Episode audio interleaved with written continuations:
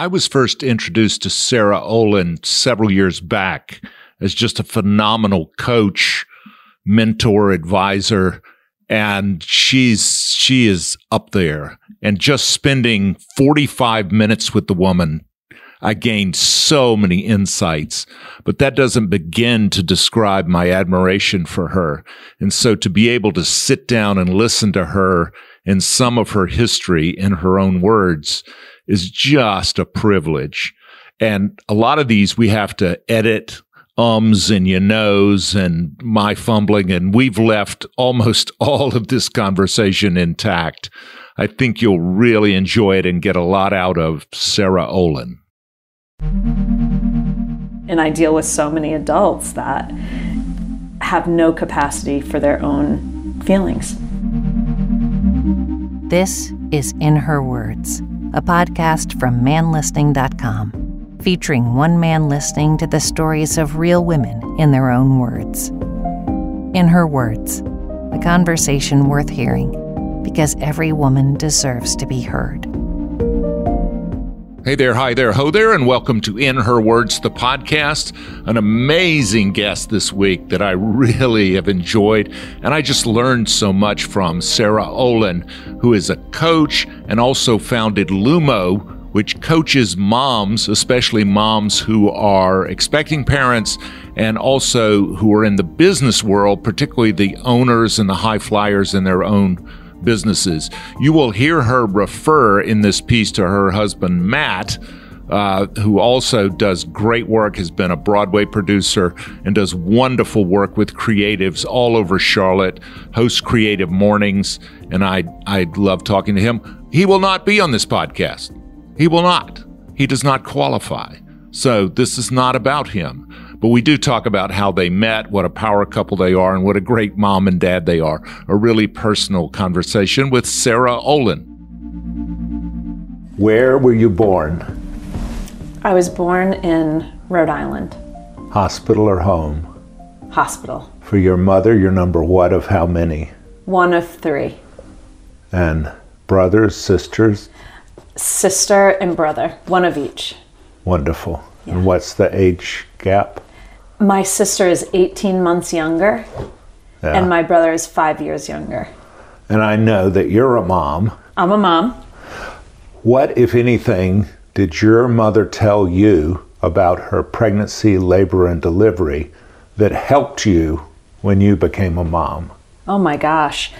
Um, was very different. It's funny, she actually made this post on Facebook because I had I wrote an article recently for Fast Company and and it's all about parental leave and and that sort of thing, which is what we do at Lumo. And she said that when she was pregnant with me, which I knew, she was working at a big insurance company in Providence, and her manager, who was a woman, pulled her aside and said, "Are you pregnant?" And she said, "Yes." And and she said, "Are you going to fire me?" Because that's what they did when you st- when you started to show back then and you were pregnant, you'd get fired. Um, and she said, "No, I won't fire you." But then my mom ended up leaving and was a stay-at-home mom for most of my child till I was at least eleven. Did she tell you anything about your birth? You know, it's funny. Um, no, I know she had some problems afterwards. Um, she she's told me the story of my dad built a fire and she thought she had gas and you know it was uh, that that sort of thing. But um, she's funny because i'll ask her things about when i was a little girl or a baby and a lot of it is fuzzy now. You know she'll say you were so good. You never cried. You were the best baby. And she said she took a picture of me when I was one years old when I was crying because no one ever saw me cry. And she said she wanted people to see that I actually did cry. So, have you seen this photo? Yes, I've seen the photo. It's really sweet. Um, so, but I think nostalgia wears, you know, does something to our memory. And I don't think her memories are super strong of, of what it was, but I, I know that they went into the delivery room um, late at night, probably after midnight, and I think I was born by the next morning, so not terribly long. Increasingly, having kids is a very intentional thing. Yeah. Um, Did she say to you, or what could you see in her that having kids is is a worthwhile endeavor? Yeah. Well, for my mom, motherhood was an art form. I mean, for some, it was a lifestyle, it was her life. She, I think, I think she would say that part of her purpose was to be a mother. Um, she comes from a family of five, um, super close to her family, so she has three sisters, very close to her sisters. Um, so family is huge for her, and we were her world as kids. How could you tell that she was so dialed in on you? Tell me a story. Oh my gosh. I'm trying to think of a specific story. It was more about the love and the consistency. She just, she loved us so much. And even now, as an adult, I, I'll tell you a, a story about now, which makes me feel so loved and cared for. So, my mom lives in Rhode Island still. Um, and she comes down to Charlotte four or five times a year. And whenever she comes, I get to be really taken care of. She cooks, she cleans, she takes care of my daughter, she takes care of the dog, she takes care of all of us. And it's just, it's like being held. I'll be working in my office and she'll bring me breakfast or bring me eggs or heat up my coffee or anything that needs to be done. She does it. She does grocery shopping and cooks and she takes so much joy in it and it's so lovely. It's so loving and kind. It is the it's really really special and I've spent the last decade supporting women and the mother-daughter relationship can be really really complicated and I feel incredibly grateful that I have a mom who is so wonderful and loving and she does her own personal work and has. She's been an Al-Anon since I was 11 years old. So she is very evolved and smart and kind, and she's just the best. I won the mom lottery. That's like for sure, for sure. Um, How can you engage in that life that is so centered on others and still have a place for self care? Not completely Yeah. give it away. I think that she got better about that for her or for me or just For her Yeah. and then you. I think for her, she got better at it. My parents split up when I was 11, and she she was no longer willing to tolerate certain things in her marriage and it was a boundary and I think she learned at that time to really care for herself. But over the years, even as a child, I would see her, you know, going to aerobics classes and, you know, being with her sisters and and my dad's family. So there it was always there, but it became it grew and grew and grew as as she got older and as we got older because it, it became non-negotiable when you're trying to heal and run a family and go back to get back into the workforce and she she went back to school she got an associate's degree she she re-entered the workforce after being a stay-at-home mom. So you cannot do that without self-care and i think that she knew that.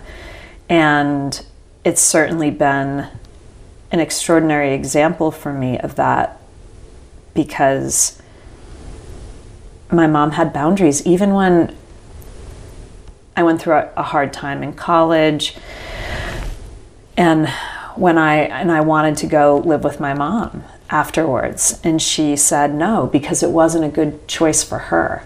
And it was great. It was the right thing for her. It, it's hard to hear no. No one ever wants to hear that. And I'm sure at the time I was nonplussed about it. Um, you don't love me anymore. Right, whatever horrible thing I said back then, I don't remember. But she's she's taught me so much about boundaries and boundaries teach people how to be with us. And my self-care is amazing and it's because of the work that I do but it's also because of the example that she set. Um, what does self-care look like? Because so often people will say well that's self-indulgent. Um, or there's this puritanical work ethic that says I can't take a nap. Yeah. Um, it's funny. Uh, a woman, an energy worker. She's a PhD in philosophy, but she she called herself a theta healer. A woman I used to work with 15 years ago in New York. She she wrote a paper on selfishness and basically saying there's no such thing as selfishness.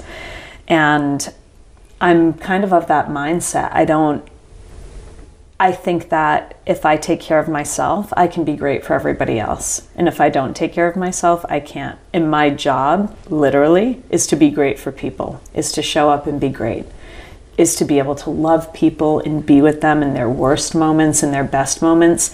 And if I am not taking care of myself, it can't work.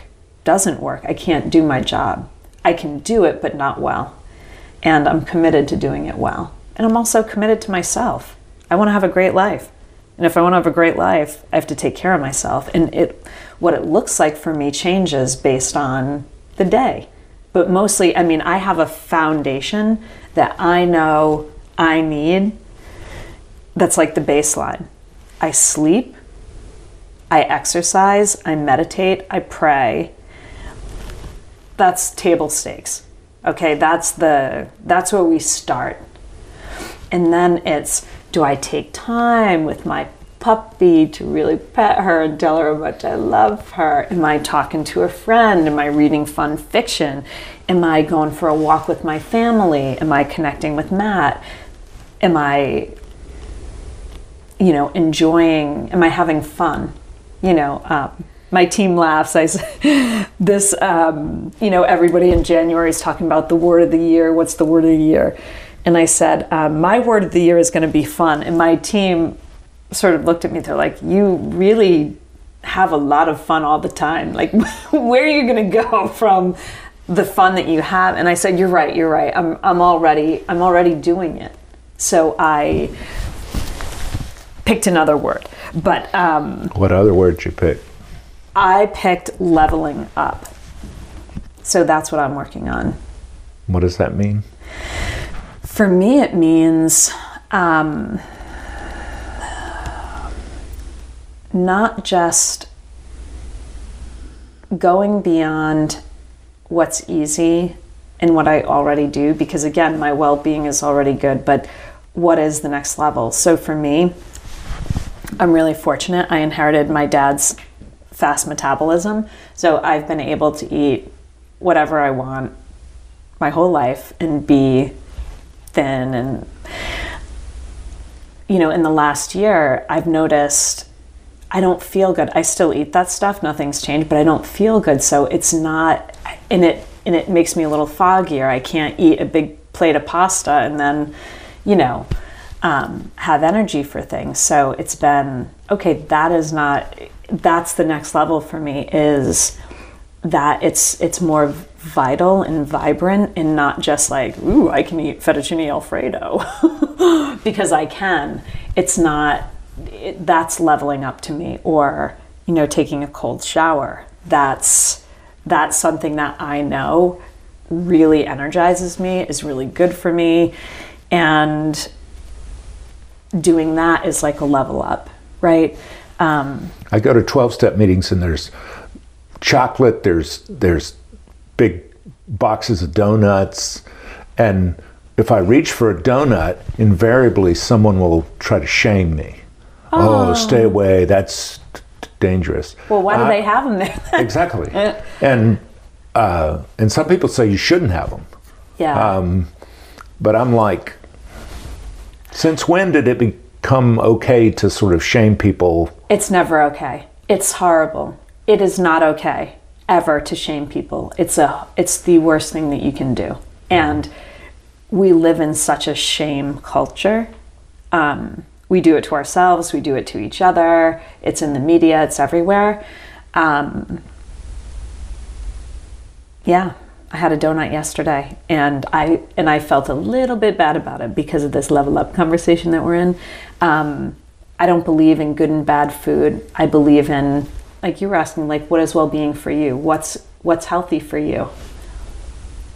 My sister's doing plant January, plant based January, and um, you know it's it's actually helping her blood pressure go down. So it's like that's probably a good look for you for a long term play, right? But not everybody needs that. Yeah. Um, did you participate in the Women's March? No, I was working. Yeah. Yeah. it's funny because we were in New York. I was in New York working that weekend, but Matt and Mirabelle were there and they went. What is a sacred feminine value? I think for me, when I think of sacred feminine value, I think of it more through the lens of feminine leadership or matriarchal leadership. And I think that to me, that's human centric. And that means people first. Um, and for me, a huge feminine or matriarchal value is generosity. I believe in taking care of people. I believe in helping people. I'm basically a socialist. I mean, basically, at the, you know, I believe that in a civilized society, we all help each other, we take care of each other. Um, I have a huge heart and so much empathy for people. I want to help everybody. So it's no, not a huge surprise that I got into the work that I got into because I want to give people everything that I have, everything that I've learned. If I can make a difference and help someone, that's that's the best. When people say socialism, I always say Venezuela socialism or Sweden socialism. so, what do you mean by socialist? I just mean um, probably I'm probably more Bernie Sanders like take care of people, treat them well, give them give them a chance. Right? Let's not pretend that we're playing on an even playing field right now hmm. in the world because we're not. Yeah. Where did those values come from?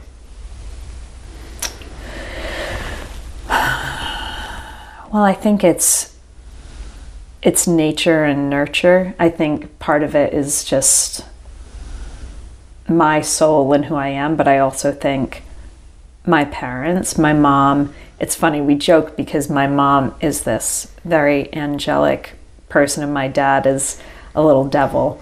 So um, he's very energetic and charismatic and naughty, and my mom is very sweet and kind and and she's mischievous in her own way, and they're both really great. But they, Matt says, I got the best of both of them. Like my dad's, you know, love of fun and being with people and, and being the life of the party and that energy that happens when people are together. And then my mom's love and compassion.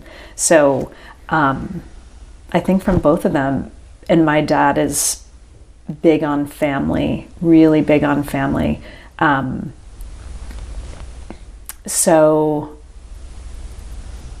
they taught me like you take my dad taught me you take care of your family, you take care of each other. And and I just expanded that a little more to you take care of people and the people that you love in your life. He's always showing up for his friends and he'll be there. He'd give you the shirt off his back. He'd do anything for the people in his life that he cares about. In your own teams, as a leader, how do you articulate expectations and um, boundaries uh, in a way that's not negative, that's not bossy or demanding, that's simply, that's kind? Yeah. Um, I do my best. It's not perfect. Um, but I work with people that I really love and respect. And my business partner is also my best friend. And we,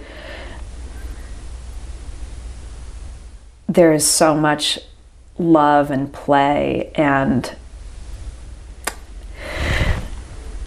I, I, don't, I don't come from a corporate background where people, you know, where you can be I don't come from that. I can be snippy and shitty when I'm when I'm upset or stressed and the difference with me is that I know, I catch it, I apologize, and I, I step back. You know, after um, my stepmother died, I remember being on a call with one of the girls on my team, and we were in a Google Doc together working to format this proposal that we were trying to get out. And the formatting was all messed up. And I was I was gonna kill somebody. I was I was at a 12 anger and it was not and I was like, wait a minute. My grief is I can see what's happening, so I need to hit pause. I, I was we had gone into a breakout room because we were doing a big co-working session. We came back i said listen i'm having a hard time. I know i'm really short. Here's what i need. And you know so it's not perfect but um, i believe i love brene brown. She says clear is kind unclear is unkind so i think that you can say anything to people if you're being kind. And sometimes you just have to say things that a friend of mine and I were talking this morning, and he was saying um, sometimes you have to say things, sometimes people can't handle the truth. And, and I said, it's not your job to make the truth okay for other people. It's not. If you're telling your truth and you're being great, if they can't handle it or don't want to, that's not on you. Like you're doing your part from a leader perspective. If I'm saying, hey, this work is not up to snuff and you can't handle that, I'm sorry, but this is my job to, to make sure that the work is where it needs to be. I'm having this vision of a guy who comes to meetings reeking of alcohol and saying he has a week or 30 days or whatever sober. And it's like, are we really serving this person well by not calling them on their bullshit? You know? Yeah. And you probably have partners, etc., that you give them permission to call you out. And so, what are the um, key words? When can they just say bullshit? Not even you believe that. Yeah, I mean, I think they always could, we try, you know, there's a big call out culture, cancel culture, right. um, which I am not a fan of. Mm. I'm not a fan of the call out. We talk about calling people in in a way that is not shaming, right? Because a call out can be shaming. Um, so the one of the things that makes our experience unique, I think, or special at Lumo is that we have sufficient relationship. We have a lot of relationships, so there's a lot of trust. It's a very safe environment. So it wouldn't be, I'm calling you out. It would be, hey, is everything okay? What's going on? It seems like there's something going on there. We were on a call last week and I got really pissed off about something and, and you can see it on my face. So someone on my team stopped the call and they said, Sarah, what's going on? You okay? You don't seem like you. So it's not a call out, it's like it's a check in. And that's there's a big difference because it's it essentially does the same thing. It's like but it's not saying I call bullshit on this. It's saying this isn't you. What's going on? Yeah. And giving people permission to say, you seem angry. What is it you're angry about? Totally. Yeah, we we get to. We do we have that permission with each other. And all the woo woo that is A Course in Miracles, there's one line that is just so, it says, I am never upset for the reason I think. Oh, I love that. That's great. Like that, if that didn't come from God, it came from somebody who was very wise. Yeah, I love that. It's not about the Google sheet. It's not about the Google sheet. Never about the Google sheet. We joke. Um, you know, husband and wife married for 30 years. One day she says, I can't stand the way he chews. right. It's never, it's, that's true. That's very true. We're never mad about what we, th- there's always something else. Yeah. And so if I take the time to see what that is, you know, if I unwind Yeah. and say, well, it was that last week I felt disrespected, Yeah. or I feel like, you know, or I feel like you're not listening to me, Yeah. you're Yeah. not hearing me. Yeah. Yeah. And the, um, so why do you think women at least have the reputation, and I think it's true, of being more collegial, um, more like we and us, as opposed to hierarchical? You need to get this done. Yeah. I think that, again, that nature nurture kind of conversation, women are naturally caregivers, right? When it was a more hunting and gathering society, um, I think men naturally are really strongly their identity is really strongly tied to success and work and that sort of thing so it can become where that is the it, it becomes exaggerated or overdeveloped right it becomes an ego right we can do anything from love or fear so it becomes a fear based or everything is about that um, and I think with women, we're hardwired for it. We're, you know, to care, to be caregivers, to take care of others. Um, but I think that men and women have the capacity for all of it because I've seen women with huge egos and I've seen the most caring, kind, compassionate men you could imagine. So I think it's we all have the capacity for all of it. It's just what will we develop? What do we want? What are we committed to? What is the world telling us? It's a very dynamic thing. When can traditional feminine values be perverted for really sort of toxic or passive aggressive? And I'm thinking particularly about all the distinctions that have been made between being nice and being kind. Hmm. Like the whole sweetness. Yeah. Um, when when is sweetness t- toxic? Yeah. Um, I think it's when you're not telling the truth. I think that's when it's, you know, talking about people in the service of niceness versus two people. Like we we do a lot under niceness, and I think for women there's a Bless big her heart. yeah, yeah. There's a big good girl thing. Like we're where things are instilled in us at a very young age um, around being good, and certain behavior is rewarded, and even you know it's the most natural thing. Someone's crying, and it's like, don't cry. You know, don't don't have those feelings. And and I deal with so many adults that have no capacity for their own feelings. How do you develop that capacity in someone like coaching them or teaching them or encouraging them? Um, when someone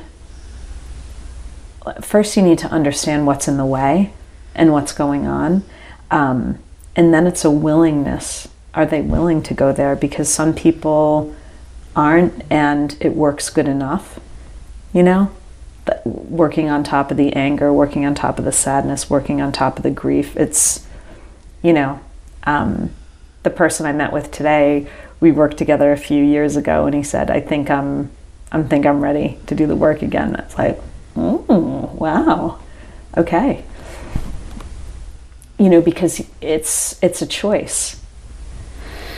But it's you know we start with awareness like am i aware and then am i willing you said you had a hard time in college can you elaborate on that yeah i my junior year i went to london to study and i had been very straight edge like no drinking all throughout high school. And in college, I had a few, you know, earlier on, a few wine coolers or something. And then I went to London and I had never been on an airplane, small town girl in a big city that I was not ready for and you know was partying hardy with these people and came home and was in this really you know my dad had given me a credit card for emergencies. I maxed out the credit card. I'm flying a Paris, I'm over in Amsterdam, I'm in Italy, I'm, I'm just spending money, I'm, you know, in clubs that open at midnight, just completely different from, you know, Rhode Island. um, I hadn't ever seen anything like it. And I came home and I was depressed and I was I wasn't eating and I, I was just I was really struggling. Um, and I went into I did some inpatient I was I was depressed and I never thought I'd smile again. My eating was all out of whack. And it you know I didn't know.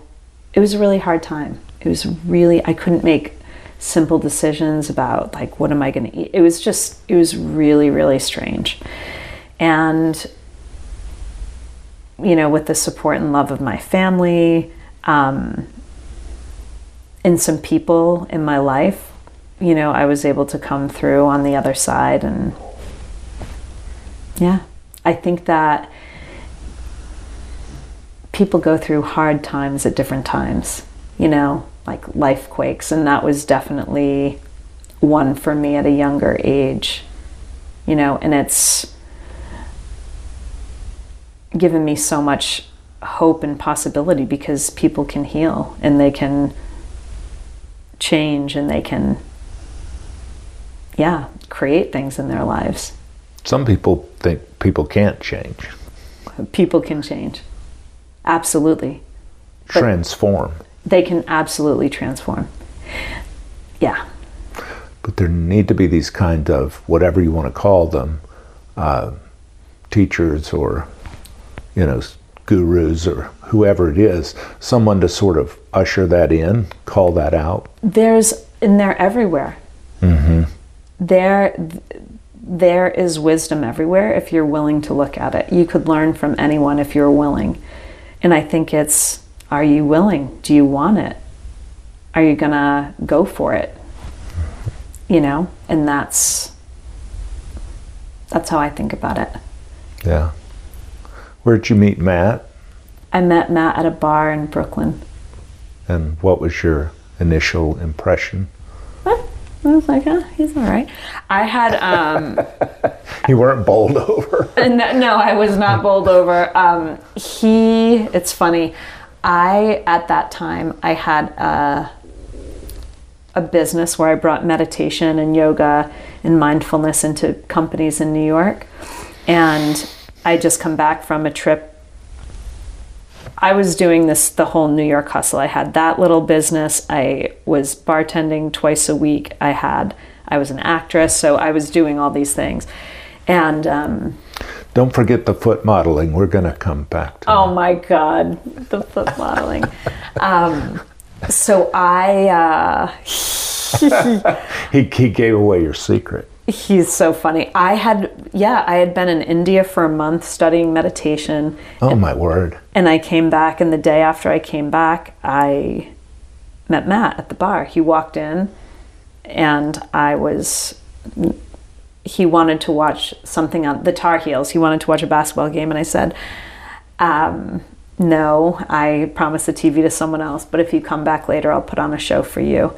And um, he was like, "Okay." so we came back, and it's funny because you know Matt is so tall, and he was sitting next to a kid who is at least 10 years younger, um, if not more, who is also really tall, wearing glasses. They could have been cousins, right? Like both six four, both wearing glasses. And I was talking to both of them, and Matt said, Oh, I didn't know which one of us you liked. And I said, I didn't like either of you. I was being friendly and giving you beer because that's my job. You know, I mean, um, so we laugh about it, but he stayed and we ended up talking. And I was going to meet my friends for dinner, and he said, I'd like to continue this conversation. I was like, okay, we'll see. What were you talking about? Like what kinds of. Well, Matt said, I think we have a lot in common because he was working, you know, he was a Broadway producer at that time, and I was acting. Um, Why do you put air quotes around it? Because I mean, I was not, I was doing infomercials and, you know, car commercials and just all kinds of crazy stuff. Uh, yeah, so I wouldn't say, you know, I had friends, my one of my roommates in New York, she's still, she's a comic, she's a writer, she's still doing that thing.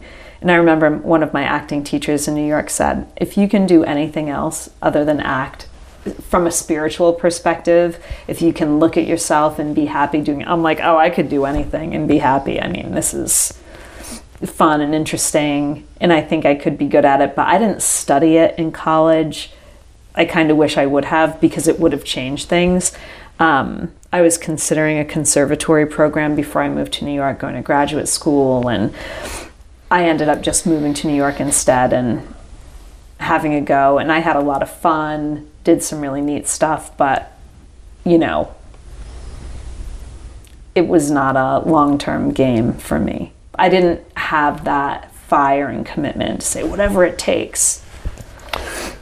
Let me just say that anybody can be an actor, but not everyone can be a foot model. Ha, that's the truth.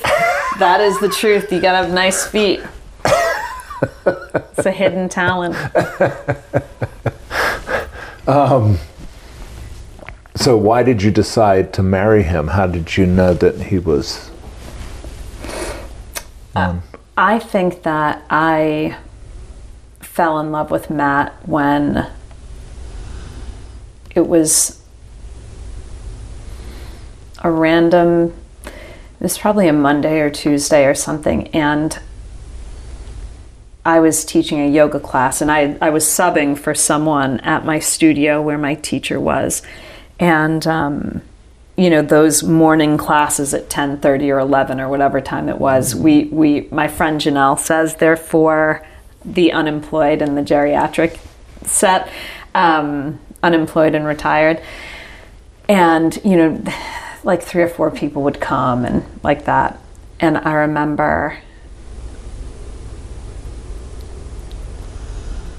I was about to go upstairs to start teaching, and Matt walked in with his yoga mat, and I said, "This guy, he'll just do anything. He's he's a yes to me and to who I am and what I'm doing, and, and I want to be with someone who's a yes to me and my dreams in my life.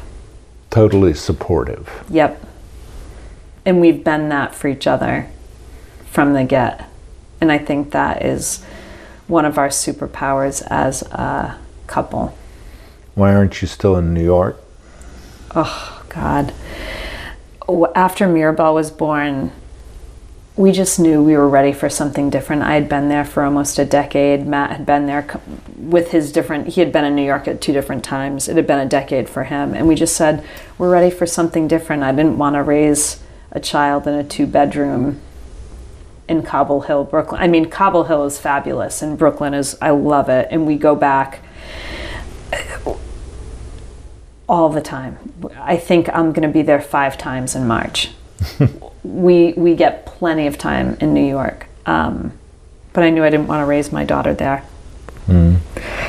And I wanted to be closer to family. So it was New England, where my family is, or North Carolina. And I'm like, oh, the weather, let's give Charlotte. And we, we would come to Charlotte, you know, a couple of times a year to see Matt's family, and I loved it. And we said, let's let's do it. And it's been a phenomenal place to build our businesses and just have a great life and a great lifestyle. It's really good. Why did you decide to be parents? Um, because Matt's one of three, I'm one of three. Family is just really important to us. And I think that Mirabelle really saved us because Matt and I love our work a lot, and we would work too much if we didn't have her. And um, yeah, she's she's just brought so many gifts to me as a person, taught me so much. I love being a mom. Was your pregnancy hard? Yeah, it was really gross because I was I was living in New York and when you're pregnant, your sense of smell, you're like a watchdog. You know, you can smell everything. A hound dog. Dumpsters. yeah, dumpster. I remember getting off the train once, and I was really pregnant at this point because I remember holding my belly and running. This guy was smoking a cigarette in front of me, and I, was, I thought I was going to die. It was the grossest experience.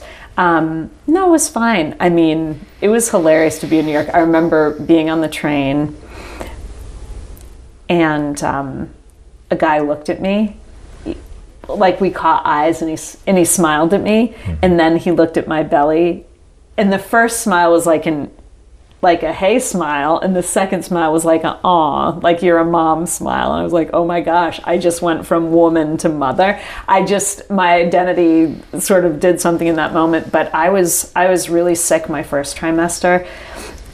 Nauseous and exhausted all the time. Literally 24-7 i felt terrible. No matter how much i slept i was tired.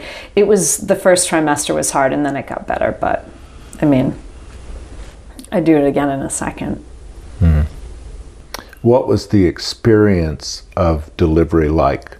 Like, I will never know what that feels like. I was very, at that time, it was like deep, deep in my yoga meditation in that world. It was my world back then.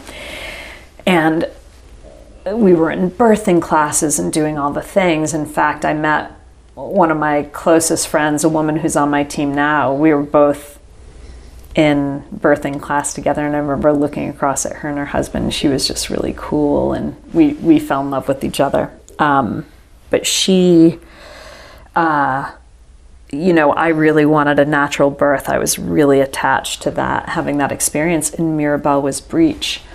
And in New York, state, they will not deliver a breech baby vaginally. So it was a C section. It was scheduled, I knew.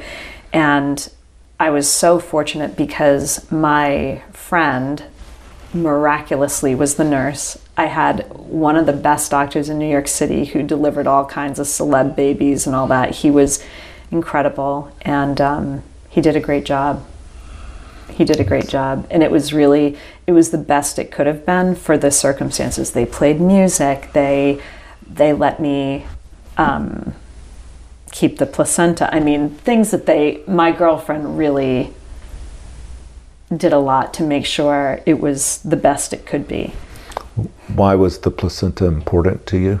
Um, you encapsulate them and then you take them and it's supposed to help with postpartum and vit- there's so many nutrients and vitamins, so it's a thing that women will will ingest the placenta after. Interesting. Um, how do you do that? Do you do you just like they dehydrate it and oh, then they put it in a capsule. Oh, and so you keep taking the capsules? Yeah. And do you think it made a difference? Do you think it It's hard to say. Yeah. I mean, I had a pretty. I mean, a cesarean is major abdominal surgery, Oh, right? You're- amen. I've seen it. Yeah. Staples. yeah, it's and and I don't I don't know if I was stable. I guess I must have been. Um, my guy did such a good job. The scar is this big. Oh. I mean, it's incredible because the body heals, right? It it, it goes back, but it's it's uh it's rough. I mean, I remember laying there and my whole body was shaking as they were pulling her out, and I mean, I couldn't feel a thing, obviously, but um, yeah. What was the feeling when they laid her on you? Oh, it was like the greatest thing. I mean, first when he held her over and I saw her face, I was like, oh my God. She's so sweet. And um, I remember looking at her and just thinking, thank you, God. This is just, this is the greatest. And Matt, you know, Matt was there holding my hand and he had knocked over all this equipment because I wanted him to be on the side that had no thing in my hand. And um, they were you know, it was just like a comedy because he was on the wrong. They again accommodated me for my special want for him to be on this side versus the father sit on this side. And I'm like, I want him on this side just because I could hold this. It felt more comfortable to me. And then he knocked over all this stuff. He got, it was like a whole situation.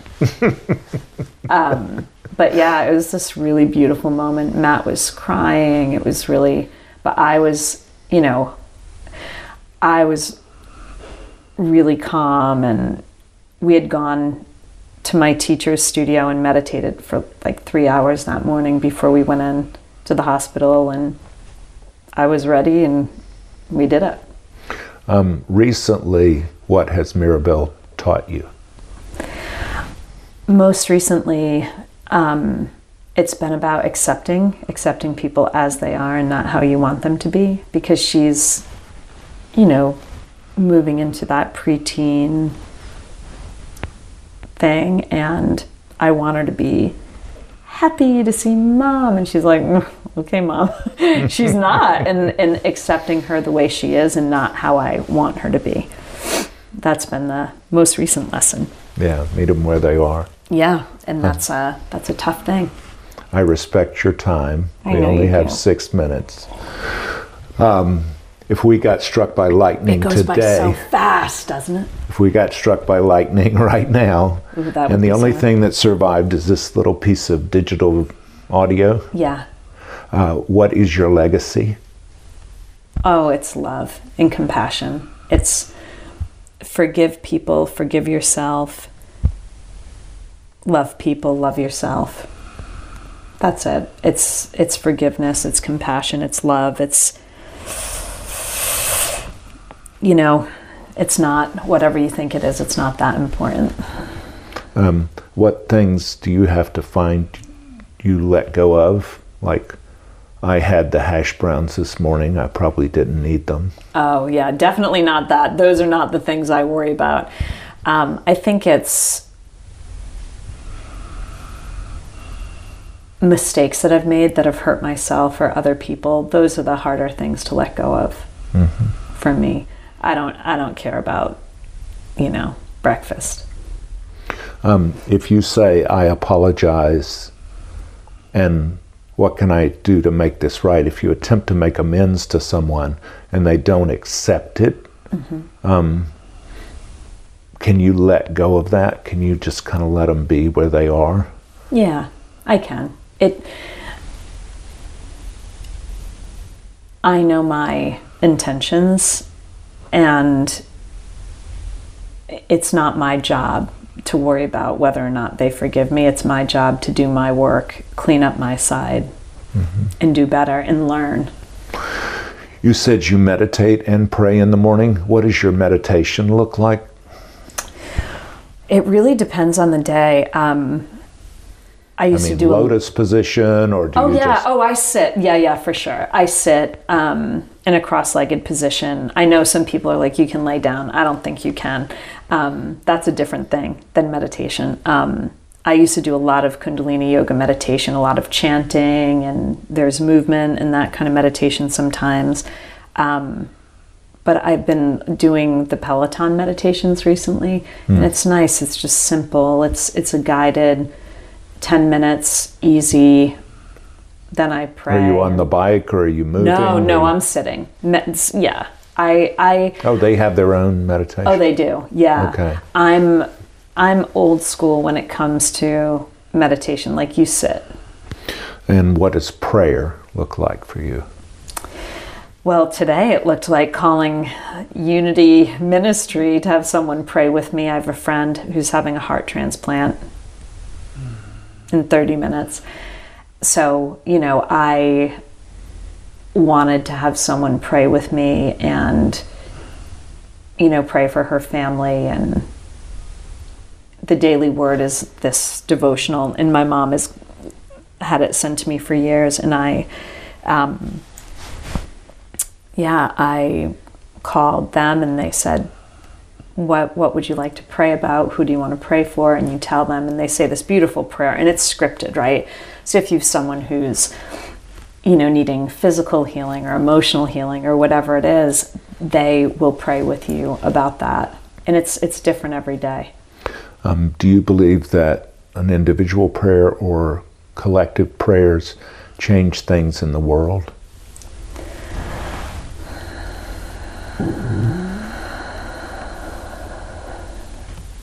Yes and no. It's such a hard conversation right now because there's so much pain and suffering in the world. Like looking at what's going on in Gaza, and it's like, it's really hard to because there's so much there's so many people praying for that. I think there's people praying for our country. You know, I think it's complicated. I depending on the day, sometimes I think yes, sometimes I think no. Do you believe in manifesting, attracting? I believe that, yes, I do, but not, you know, not in the way that like red Ferrari, red Ferrari, red Ferrari, and then be. there's a, it, it could be, but I really think Don't, it's don't judge my dreams. yeah, yeah, Don't- yeah, yeah. hate No, no. my dreams. But I think it's like, okay, what are you doing in service of the, you know, I, I think that people get a little funny about manifestation. What does it mean and what does it not? And I think it's like, I think manifestation is you and the universe working together in partnership. It's you saying, I want this, and then showing how much you want it by your actions, right? So it's it's really about integrity. Are my, is my thinking and my speaking and my actions aligned? And then when you're doing that and you're working with the universe, I think it's a good thing. You know, we bought this old house. Things have been going wrong with the old house, you know, and we spent a lot of money to, to get into this place. So it's been so hard. But the contractor who renovated it, who doesn't owe us a goddamn thing, has been making the repairs Oh, wow. because it's it's it's the right thing to do, right? Legally, he owes us nothing. Um, from a contractual standpoint, because in North Carolina, Wow, you don't not. hear those stories very often. I do. And I think it's because Matt and I do our best to do right by people. There was a big storm, and apparently, our neighbors, a branch from a neighbor's tree fell on our fence and maybe damaged it. I didn't even notice it. Matt didn't notice. I don't even know if you can tell. We got a letter in our mailbox from our neighbors over there saying, Hey, we're so and so. We think a branch from our tree fell into your yard and might have damaged something. Here's our number. We want to repair the fence. Wow. Right? Wow. So I think that life is life, right? Things happen for us to help us grow and evolve. And I think that when when you do a lot of good, I think good comes back. And I think there's goodness everywhere if you're if you're willing to see it. Yeah. I admire you immensely. Thank you. You're a tremendous leader Thank you. and a great coach. Oh, thank you. Thank you for making time. Oh, I'm so happy to do it. This has been a joy. Namaste. Namaste.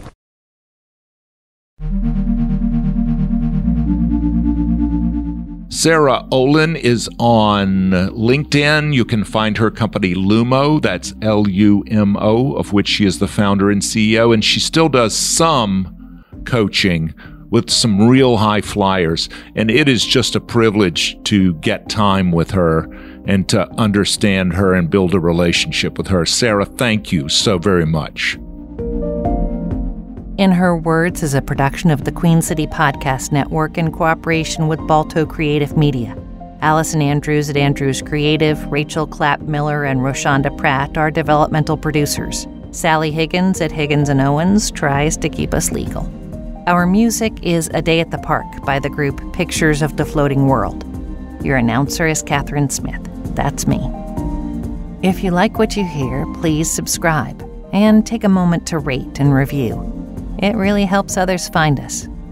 If you love us, go to our Patreon page at patreon.com. Look for Man Listening, one word, no spaces. A small investment makes a big difference in lifting up the voices of women.